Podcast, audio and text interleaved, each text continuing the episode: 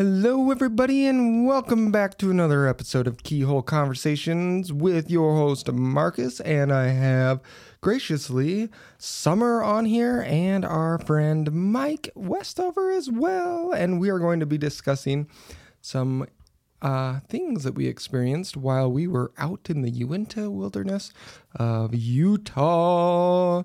Mike, what is up, man? Not much. Just hanging out. I heard you and Andrew had a great time pulling that bike apart. Yeah, we said it should be about a 2-hour job, and it ended up being 4.5 hours, but it wasn't too bad. I love jobs that end up doing that. I always do that with projects that I'm doing around my house. Like, I'll get into them, and then I'll be like, go to the next one and the next one. I'm like, oh, I'm just going to do this today, and then I end up doing so much other things, but I'm glad you guys got that done. I was going to drop by with the spicy chip, but we ended up going to the Oddities Expo and spent quite a while there, and I am going to start learning how to be a ventriloquist. Like you said, you might as well, right? If you're going to have that many ventriloquist dummies. Yeah, I actually counted them. I'm one shy of what I said. I only have 3 currently, but there'll be more added to the collection of my ever-growing collection of dolls. And it's kind of weird. Like, I'm a 33-year-old kid. You should have bought that other one that was there. I should have, but I was spending way too much money at that show. It was a really cool show, but I was like, I got to stop spending money. So this episode is going to consist of an adventure we all went on. So me and Summer started doing a lot of hiking this season. I've always been an avid hiker every summer, spring, and fall. But we went extreme into hiking because we were looking for that $25,000 that was hidden in the Utah wilderness. And Mike, I don't know, do you do much hiking before this adventure? I try to do like 1 or 2 hikes a year. No, I'm not an avid hiker. I know of a few places, but no. And I've been backpacking one time before, or I guess 2 times before, but it was when I was a teenager in Boy Scouts. Yeah. So I'm now 44, so it's probably been close to 20 years.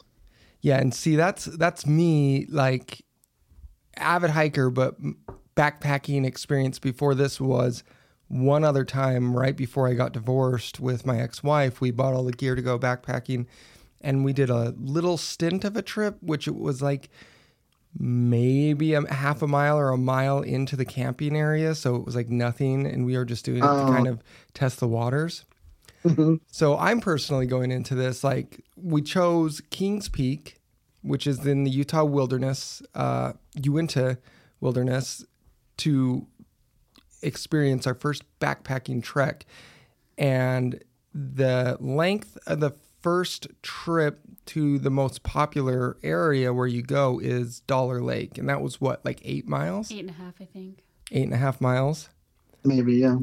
And I am personally feeling good about it. Like, all the way up to the morning of going, I was like, there's no way. Like, I am fit and ready, and I'm going to kick this hike's butt.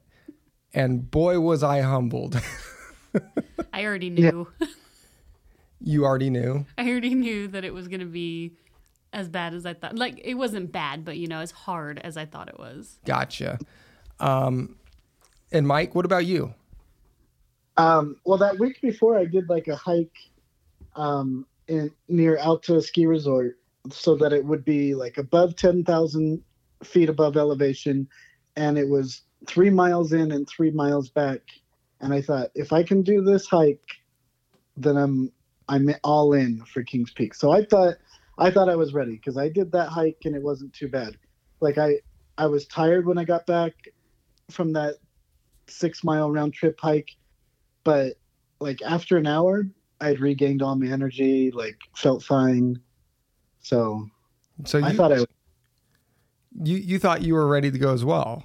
Yeah.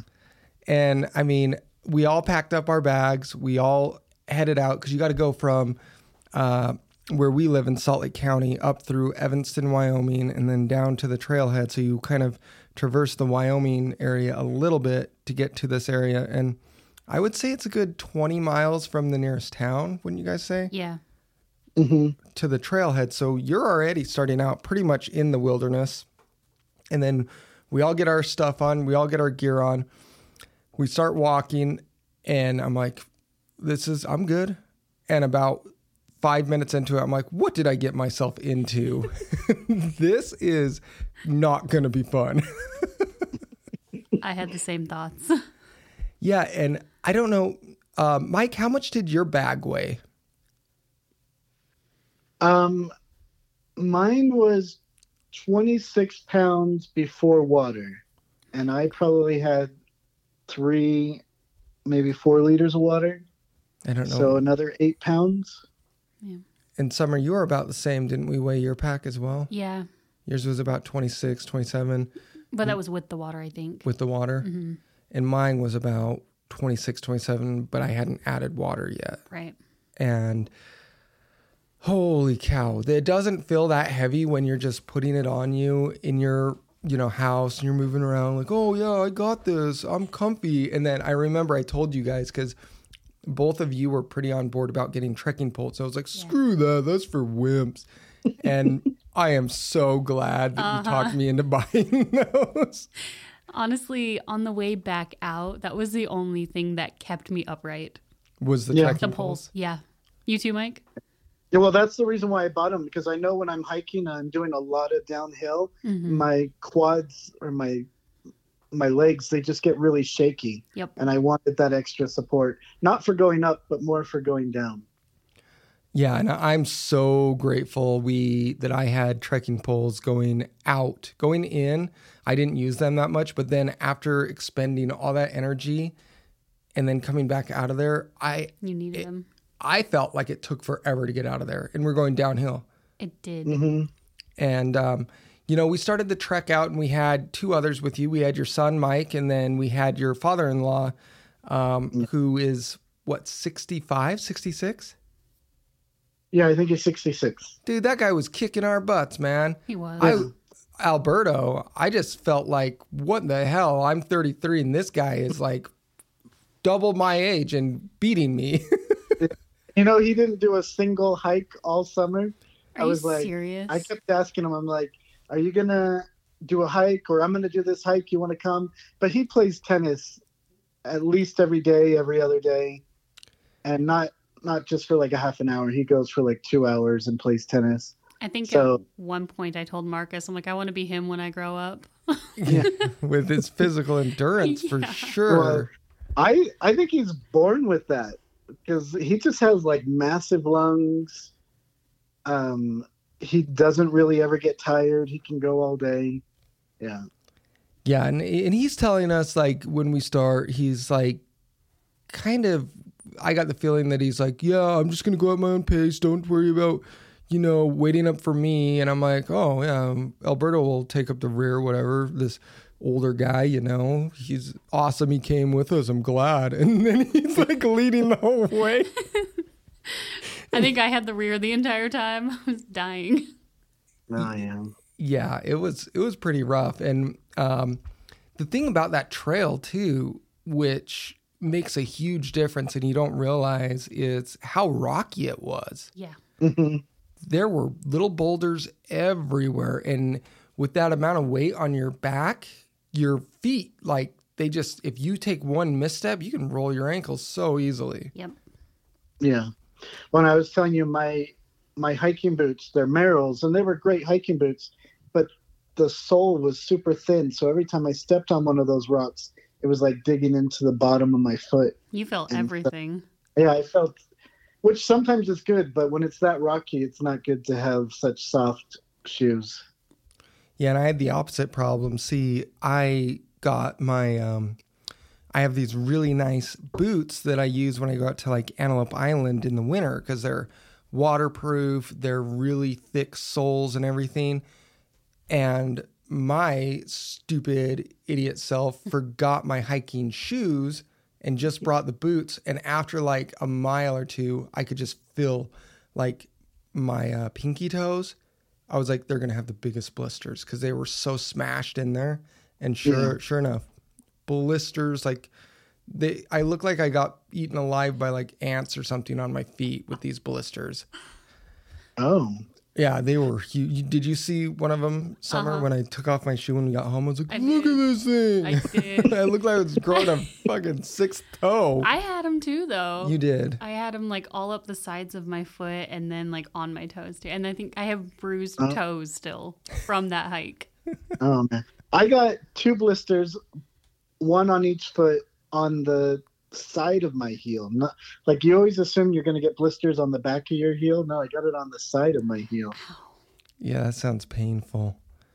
And you know, we were so going into this was the interesting thing to me. We're all sitting there and we've been debating for like a week because we're checking the weather pattern up there, and it's going from torrential downpour to a little bit of rain to maybe sunny to rain, back and forth. And like Thursday night, we all said, you know what, let's do it. The weather forecast looked pretty favorable. And we get on trail. It's blue skies with some clouds. And all the way up till about the midway section where you cut over that river to actually join up with Henry's Fork. Isn't that the actual joining? Yeah. Great weather. I mean, it was, I didn't even have a coat on, nothing. I was sweating. But there was cloud coverage. Nice. And we make that turn. We get across this, this little river. And then all of a sudden, that's when the weather started to change. And it was just light rain at first. So everyone kind of, didn't even worry about a poncho. And then we start trekking more.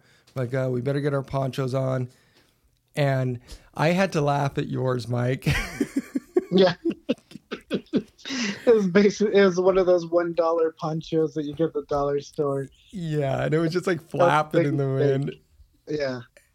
And I mean, like everyone else's poncho was kind of stout, but yours was like, I was like, why are you even wearing it, man? I had to rip one side of it just so that I could cover my pack because my arm couldn't fit through. Yeah. Oh, was that it? That was why I was wondering why it was ripped. I was like, did he buy like it almost looked like you were wearing a shopping bag or something for a minute. I ended up wearing it like a cape. I kept the hood on and then I spun it around so that the pack would stay dry. I was like, I don't care if I get wet. I just need the stuff inside my pack not to get wet. Yeah. Oh, did you not buy a pack cover? No. See, we did, and we didn't even use them. That was so dumb of us. Yeah, it was. But in our defense, it didn't start raining until you get to the section on the Henry Forks trailhead where you're on your final approach to Dollar Lake, and you come through the trees, and all of a sudden, because it's trees everywhere through that whole trail till you hit this section, and then it's just like this massive open field or meadow of green. Yeah, it's like a marsh. Yes. Yeah. And that is the section where I was starting to get really tired. Me too. And depth perception was very hard because all you see is the mountain range. Right. And then just greenery. And I'm like, when are we going to get there? Like, this is taking forever.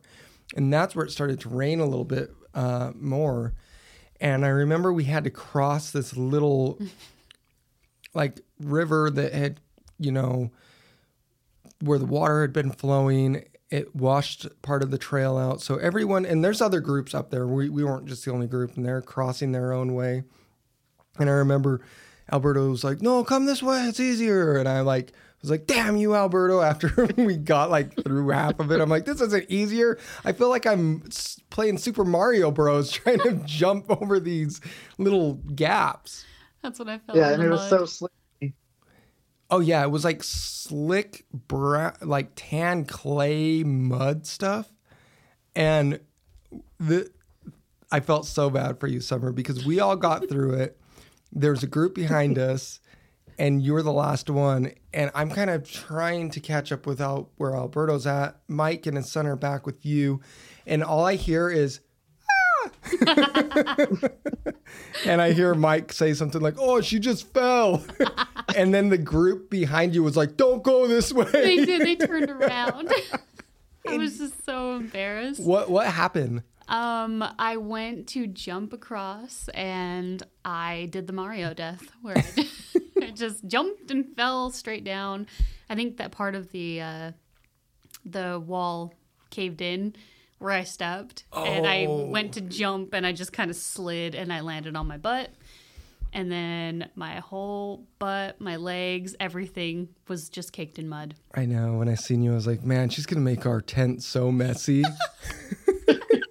That's your concern. Yes. This is kind of what's funny, because I'm like, oh, we're going to have to get her cleaned off before she gets in the tent, because we don't want all that mud and water and yuck in our tent. No, never do that. And we start making our way to through some thick, dense vegetation and trees again.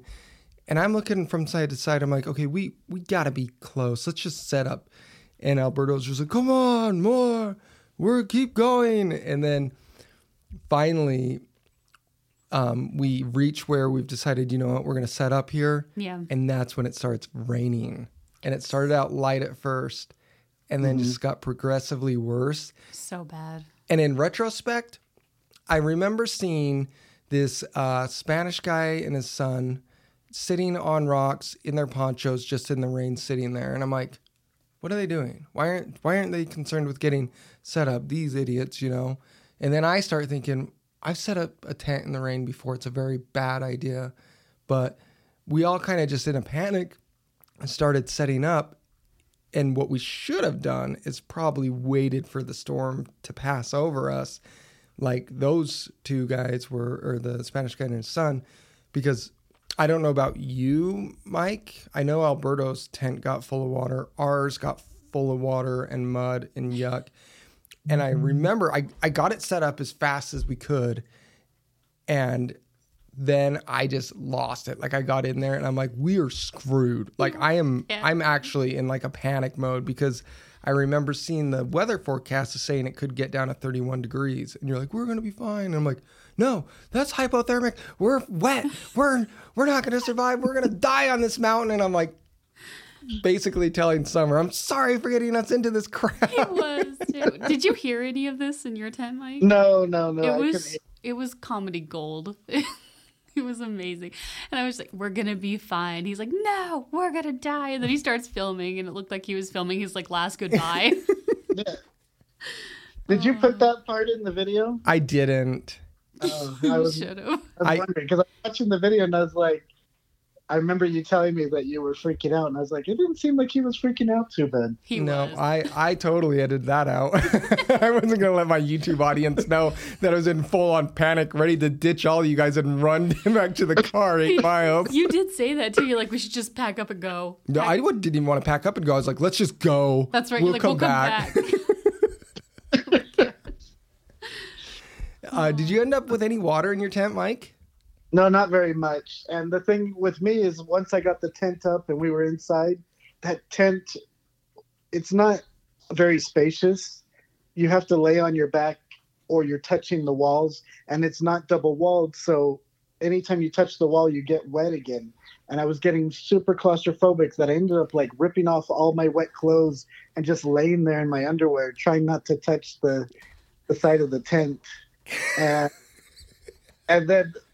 And I was like overheating too, because we had been like trying to go as fast as we could to set up that tent in the rain, and then just being soaking wet. That once it cooled down and got sort of dry, and luckily none of the stuff in my pack actually got too wet, because I threw that plastic bag over the bag while I was setting up the tent, and it stayed pretty dry.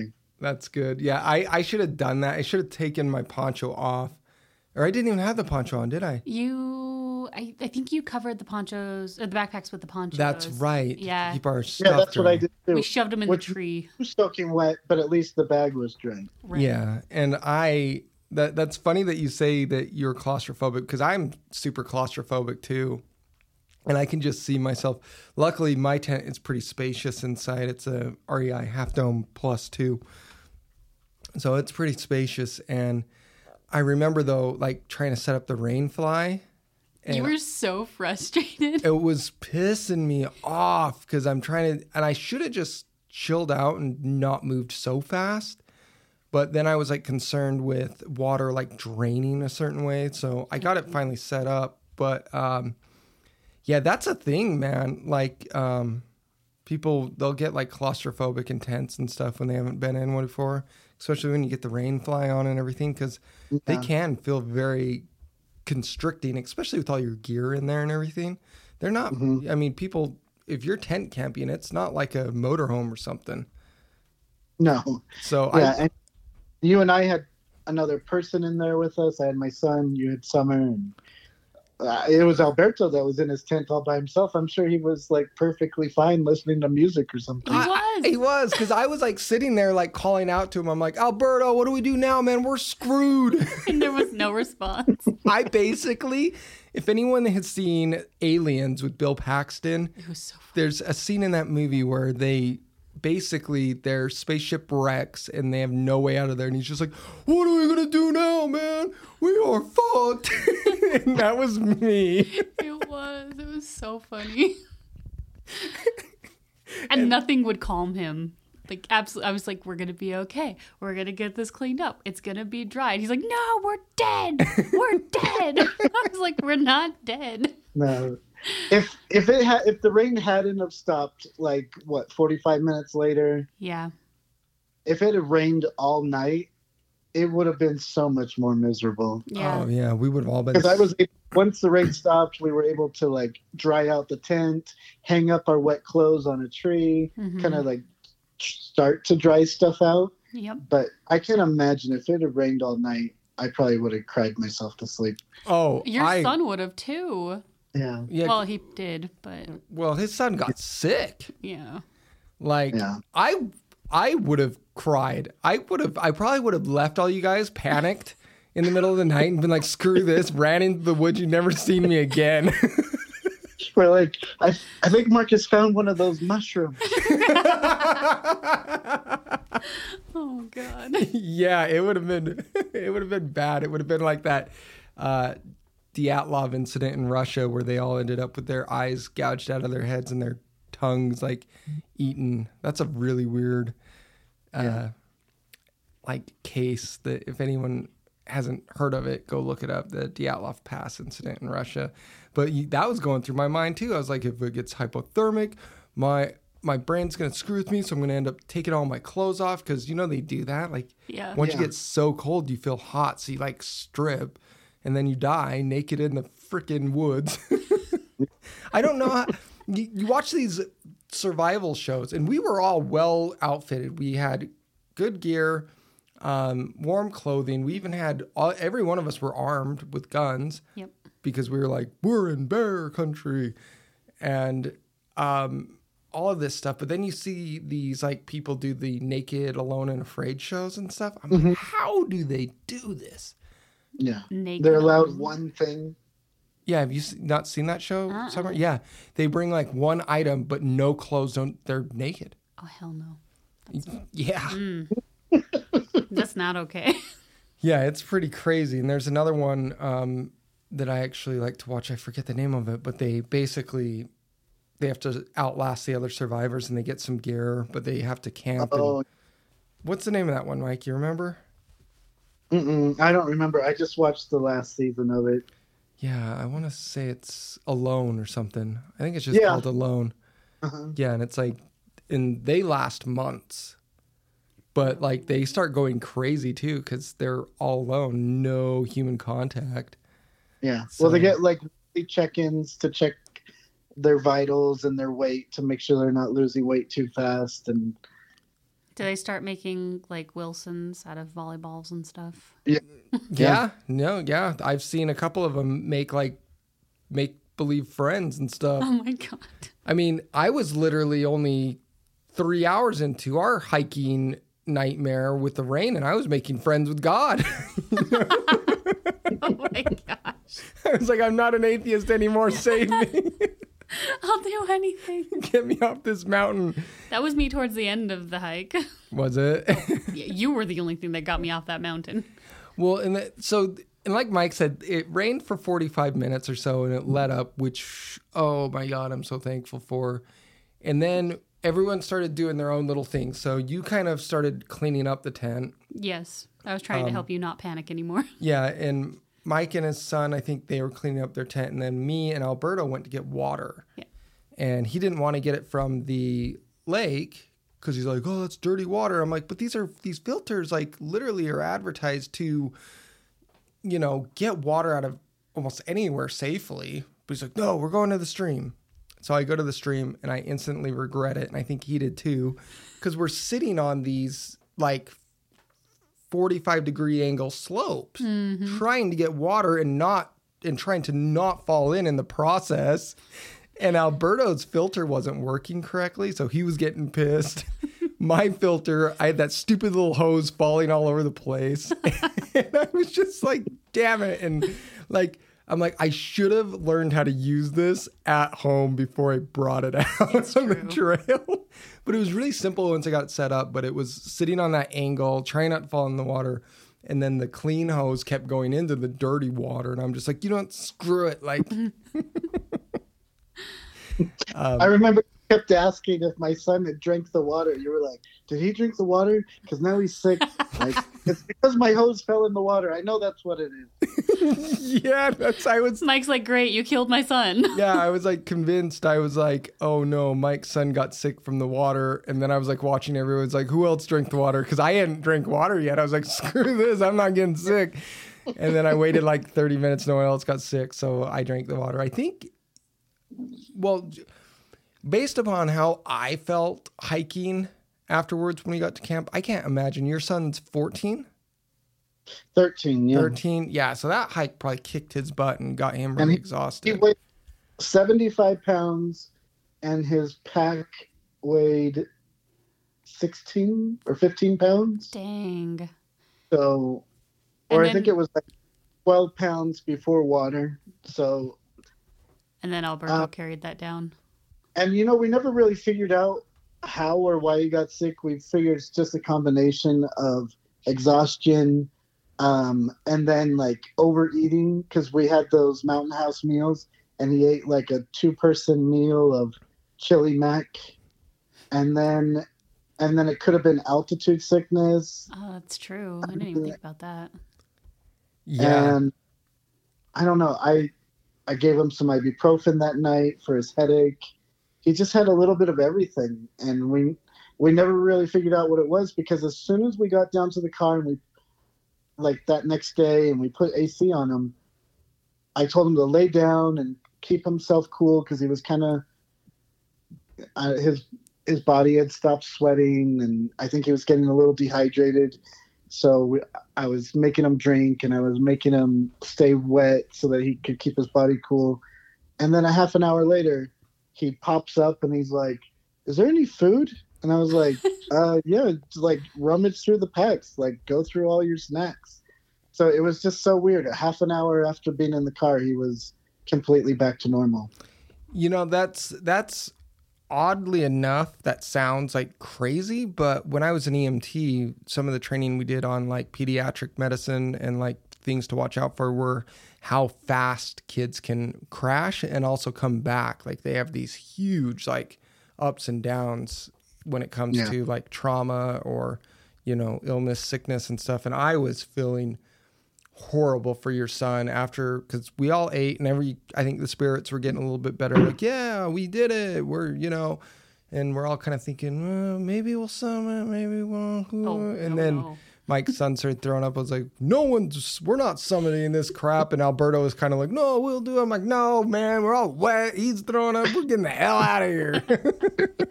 I already knew. When I fell on the mud, I knew. I was like, I'm not summiting. It's not happening.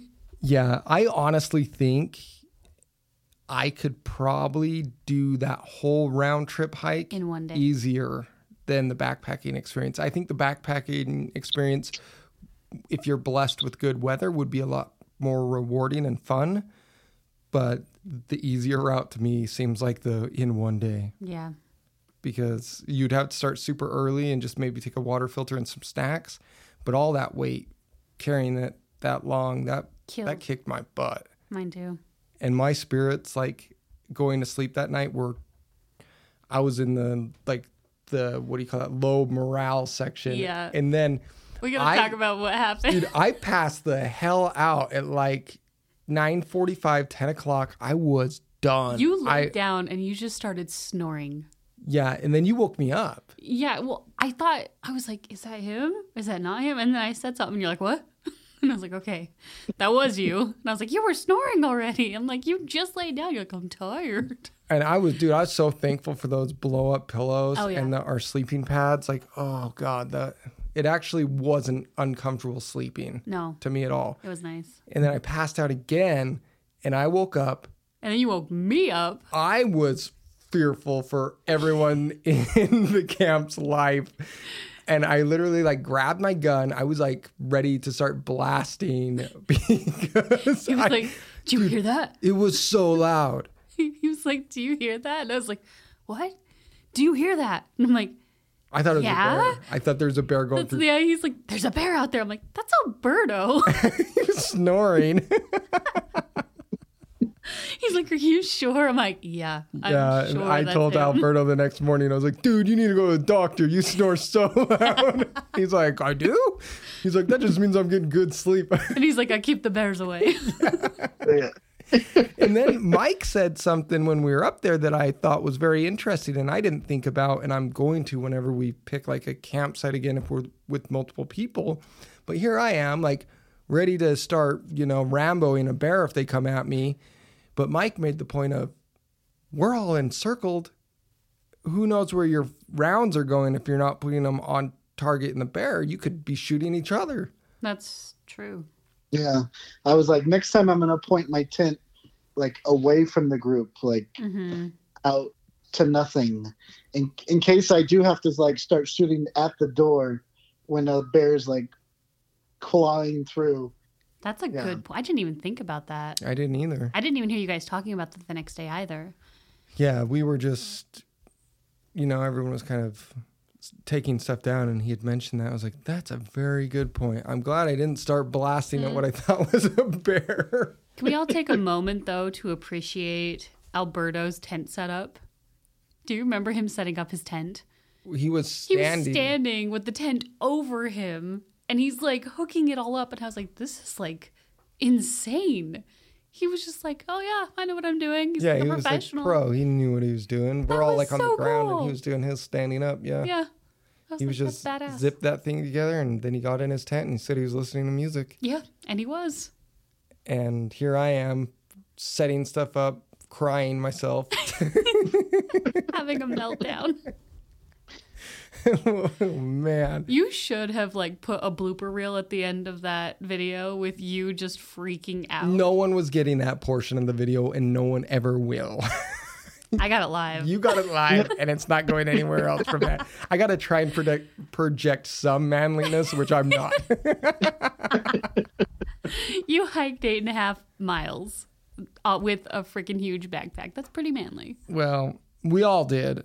And then coming out the next day when we started going out, I just felt so bad for Mike's son because he kept throwing up. Like, and I've been there as a adult and a child. I'm just glad he was only throwing up and not doing the other end as well because, the dehydration.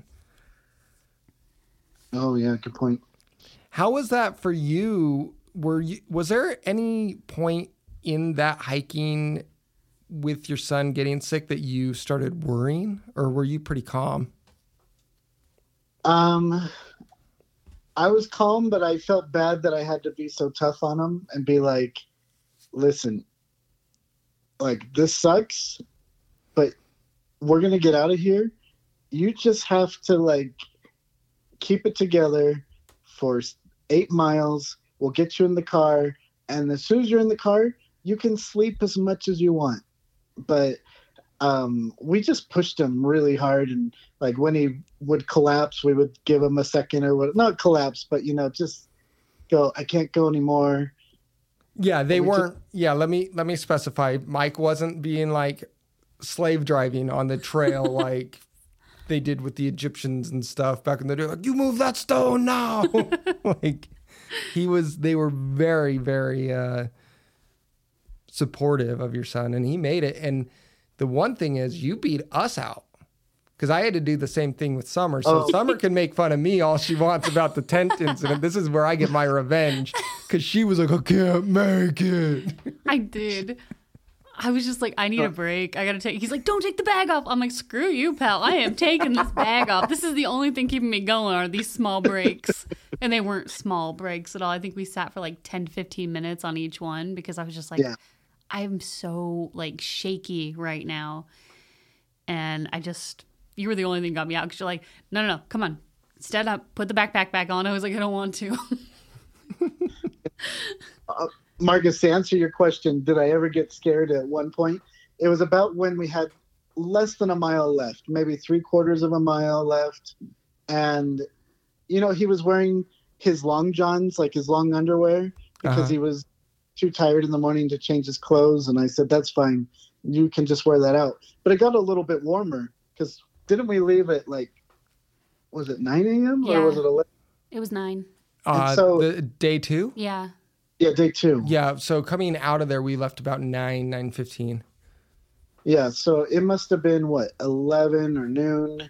And it started getting warmer. And he's just, like when he plays sports and everything, he sweats like crazy. Like he's a dripper, like just sweat pours off of him. And I looked at him. And I saw that he was just like on his little rest break and that he was completely dry, like not sweating at all. And I reached underneath his shirt and his back was just like burning hot, but with no sweat. Ooh. So I told him, I ripped off his shirt and I just started putting whatever water I had left in my pack all over his body and rubbing him down because I didn't want him to like have heat stroke or anything. And then Alberto and I were like, you know what? We're almost there. And I know you've been sipping water, but right now we need you to drink water. Like you had like, I think you had like a half a cup left of that liquid IV or whatever you had given him. That was a hydration packet. Mm-hmm. And he had like a half a cup left. We're like, drink it now. Like we're not playing around anymore. None of this, like, get your lips wet type of sipping. Drink it, and we're going to cool you down. And, I think he was pretty close to having some kind of heat, or dehydration. Yeah, because if he's not even sweating. And that is a sign of heat stroke is when you're that bad that you don't have a perspiration. Yeah, that's very dangerous territory there. Yeah, so we got him cool. We got him to drink that water. And then we said, we're going to go straight for the car. There's more water there. There's I'm going to turn on the AC. We're just going to cool you down. But yeah, I'm glad that hike wasn't any longer. Mm-hmm. Yeah, I couldn't agree more because we ran out of water too. And dude, so we're coming out of this and I think you guys had actually made it basically out or really close. And Summer it was her last break she took and we're drinking the last of our water. We still have our water filter and there's a river running right next to you the whole way. So you have access to water. And there's the tiniest amount of water left in this water bottle. I mean, nothing. And I tipped it over and was like, that's all she wrote. And 4 drops came out. And Summer scolded me.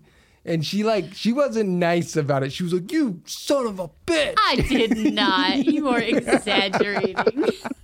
You were pissed. If I would have talked to you like that, you'd have been like, I'm leaving your ass here. You were so mad, though. I was so, done at that point. And then I was like, why would you do that? That's the last of the water. You're like, there's a stream right there. And I'm like, that's not the point. That reminds me of Three Amigos when Chevy Chase is on his horseback and they emptied their canteen and just sand comes out. But then Chevy face, gets his canteen, and he swishes water in his mouth, and he pulls out the lip balm, and then didn't he just like dump out the rest of the water or something? Yeah, and they're just staring at him. Oh God. Yeah, have you guys ever seen the movie In the Army Now with Pauly Shore? Oh yeah.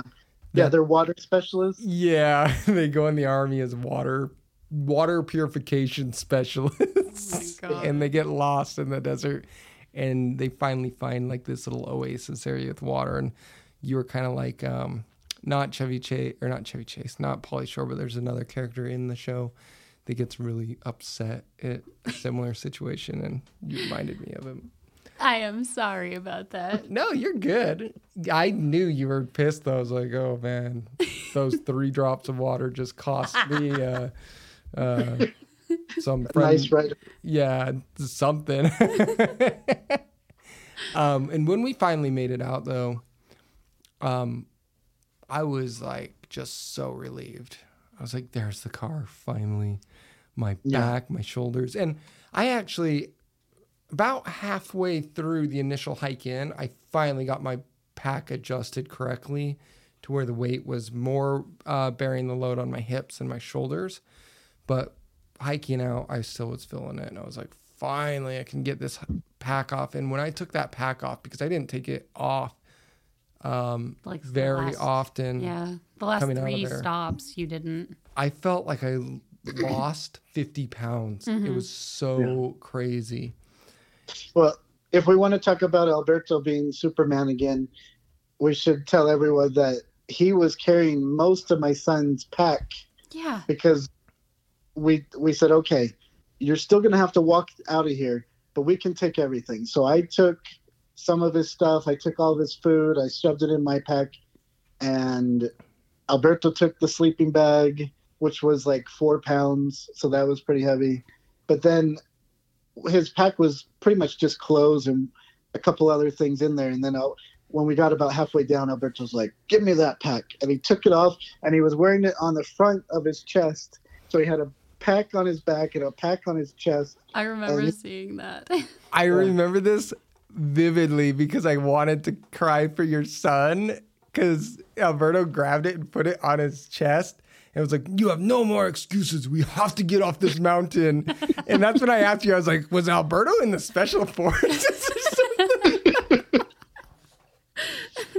That's amazing. I was like, and Summer's like, we should help him. I was like, no, I'm not putting any more weight in my back.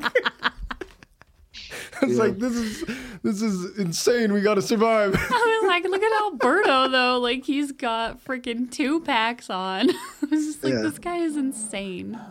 And people on the trail kept, like, asking him. They were like, are you all right? Because he... Not my son, not the one throwing up, but Alberto, because he's worried, like, he had something on his head. He had... He just looked like a pack mule walking down the... He totally did. And then when we finally got out of there into the trucks, I think we were all just so exhausted. And that was some of the best Mexican food I'd eaten in a long time because we stopped in Evanston and at some, El Mariachi, something, I don't know. Yeah, it was good. Did you guys just power through and go all the way to Salt Lake? No, we stopped at that truck stop, the TA truck stop. Oh, okay. And they had a Burger King there, and so we got Whoppers and fries and Cokes, and Alberto's like, I don't know what it is about. Every time I talk about Alberto and I quote something, I always do his voice. I don't know why. I do the same thing. But he's like, I don't know what it is, but Coca-Cola is like the nectar of the gods when you get down from the mountain. He was like, you need to drink the Coca-Cola. And I was like, okay, drink Coca-Cola, and it was the best Whopper I've ever had. So it doesn't matter what you eat when you get down the mountain. It's always the best. And he was telling me, he's like, Marcus, we're going back in a few weeks to summit the... I was like, no. I was like, I already have some trauma from PTSD. Like, I've got to go process this shit.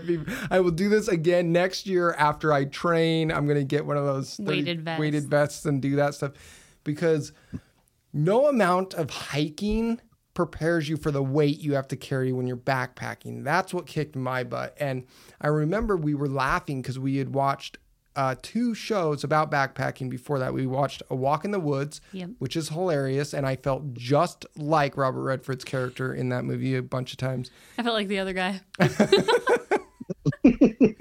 And then we watched that one that's not so comedic, Wild. And in Wild, she overpacks, and her pack is like super heavy, and that's how I felt. Like I was like, oh yeah, and then now that I look at it, I'm like, I don't need to bring this, I don't need to bring that. Well, I was gonna say, we talked about that afterwards, and I was like, is there anything that you can think that we didn't have to bring? And you had said no, but now you changed your mind. Well, I won't bring my camera. No. Screw that. I'll just do cell phone shots. Unless I'm getting National Geographic dropped off in a helicopter, I ain't doing that shit again. You know who the real heroes of those nature shows and shit are? It's the camera people. Oh, yeah. Because those aren't light. And you think about these survivor people that are running around with no shoes and are naked, but they got camera dudes with them. It's like, true. Oh, my God, they got to hike all that stuff in. Yeah. And they got to get the shot from the other side of the canyon. So they're like hiking down a canyon to hike back up a canyon just so that they can get the shot that they're looking for. So they're doing twice as much walking as the other people. They're probably the most ripped cameramen you've ever seen. They probably are like freaking muscles and lean and just, I can imagine like that's got to be tough. Did your son, after he was done, was he like, Dad, let's go camping again? Or was he like, I'm never doing this again? No, I don't think he ever wants to go again. Did you ask him? Or did he mention? No, he's pretty easygoing, but he was like, yeah, I don't think I want to do that again. I don't blame him. And I told him, I was like, maybe when you go through puberty and you have some testosterone, I think it's not a hike for kids. I think send some like young adults or like even like 16-year-olds up there, no problem. But like a 13-year-old, he just didn't have the strength to do it. Yeah, I agree. And I didn't think it was going to be that hard of a hike. You know, they rated it as difficult on all trails. Was it difficult? Yeah. Okay. But me and Mike and you and we all looked at it and we're like, the elevation gain, although it's very high, you only gain so much elevation over a long spread, so it's not like crazy. But the thing that I started thinking about later, the altitude you start at already starts kicking your butt because you're so high up. Yeah. And people don't realize the oxygen, the higher you get, less oxygen. It starts at 9,500, right? I believe so. Okay. And you end up at 13,500 is Kings Peak, basically. Yeah. Mm-hmm. And I think that what I had figured was there was about 100-foot elevation gain for every mile that we did. Something like that. Yeah. And like you only felt it like really bad in certain areas when it went like straight up. But a lot of it was pretty level, which was nice. Yeah, but it's still like rocky. Even the level stuff sucked. Yeah, the most level part of the damn hike was the one that kicked my ass the most in that marsh field. Yeah, man, I was done. Yeah, I was like, I started thinking about that scene in Jurassic Park, The Lost World. You know where they're hiking through that marsh and all those raptors start coming at them from the side, and it shows that up view and you see them. Mm-hmm. I was like, I don't know why I started thinking about that, but I was like, I'd be so screwed. I can't even walk, man. It's all right. On the way out, in my head, I was like, just let a cougar come get me right now. I don't want to finish this hike. I was like, anything, a bear, something, just come take me out. Yeah, man, it was pretty nuts. On that note with bears, did you see someone got attacked in Montana? No. Yeah, just recently, like the other day. Jeez. And they've pulled all the hot chips from the stores. Oh, because of that kid? Yep. So they officially, the company, what's the name of that company? Pocky. Pocky was like, get rid of those chips, pull them off all the shelves until I think they do their autopsy investigation. So I got 4 of them. You should put them on eBay. That's what. Well, you can't even list them on eBay right now. What? Yeah, it goes against eBay's terms of service or whatever. Oh, wow. So, you know, I'm like, maybe I should hold on to a couple of these since it will probably be their last hot chip challenge they ever put out. Yeah. Oh, that's crazy. So maybe we could all just halves because we could save two. I wouldn't be able to do a whole chip. I can tell you that. No, I didn't. After seeing that video of that one guy and how caked on that chili pepper is on there, it looks like chocolate or something, like a chocolate covered chip. I was like, I just want a piece of it. I don't want to eat that whole thing. Yeah, I was reading because I did the challenge last year and I did it in, half. I did half the chip. Summer had to point that out. But I was reading one of the adults in the news article about the teenager that had passed away was saying that the chip wasn't that bad. It was the explosive, fiery diarrhea that he got later that made him call off work. That was the worst that people don't think about. And I was like, yeah, that's right. I remember that happening to me when I did last year's challenge. I'm so excited for this chip now. So we're not going to do it a half an hour before we go on our afternoon route? Absolutely not. But you know what? That would actually be kind of a fun little challenge. Like, you got to finish your afternoon route with You're crazy. You would just hear me call in, this is 1619. I'm going to be out of service. I am having a mechanical breakdown right now. I'm in the friggin' bathroom. Yeah, you'd have to. Oh, man. On that note, I think this is going to wrap this episode up on our Kings Peak adventure that we did in September. I'm hoping to get one more backpacking experience with... That was August. August. I want to do another one, but before the season ends, very, very short, though, like 2-3 miles. So we can enjoy ourselves more. But I plan on trying to do Kings Peak again next year after more preparation. A lot more. And if it even says there's a chance of thunderstorms, I ain't going. On that note, we will catch y'all later. Thanks, Mike, for joining us. And thank you, Summer, for joining us. And thank you guys for following me on this crazy adventure into the Uinta wilderness of trying to reach Kings Peak and reaching at least Dollar Lake. Yeah. We will next year. Yes. We'll have an episode next year and we'll be so tough and ready for it. We'll eat the Pocky's hot chip challenge before we start the trail. I mean no, but oh, that would be a fun way to do it. To die? Yeah, no kidding. Well, we will catch you all on the next one. See ya.